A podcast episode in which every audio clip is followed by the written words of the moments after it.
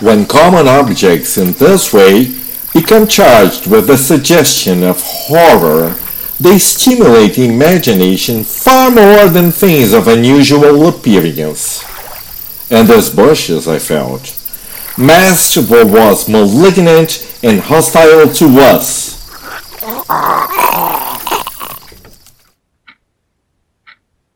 This is a quote from the tale The Willows by Algernon Blackwood.